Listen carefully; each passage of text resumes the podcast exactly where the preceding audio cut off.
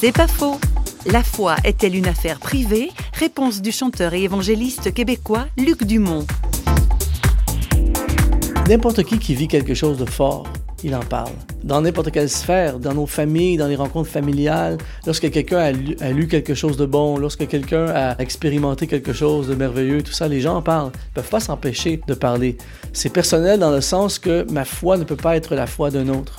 Je ne peux pas vivre la foi de quelqu'un d'autre. Je dois vivre ma propre foi. C'est vraiment quelque chose d'extrêmement individuel, la foi, mais on peut le partager aux autres, on peut en parler aux autres, mais euh, on ne l'impose pas aux autres. Pour moi, ce qui a fait que j'ai embrassé la foi, c'est que personne ne m'a forcé, personne ne m'a imposé. On m'a simplement présenté quelque chose d'extraordinaire. Et à la fin, je me suis dit, mais je peux pas dire non à ça. C'est pas faux, vous a été proposé par parole.ch.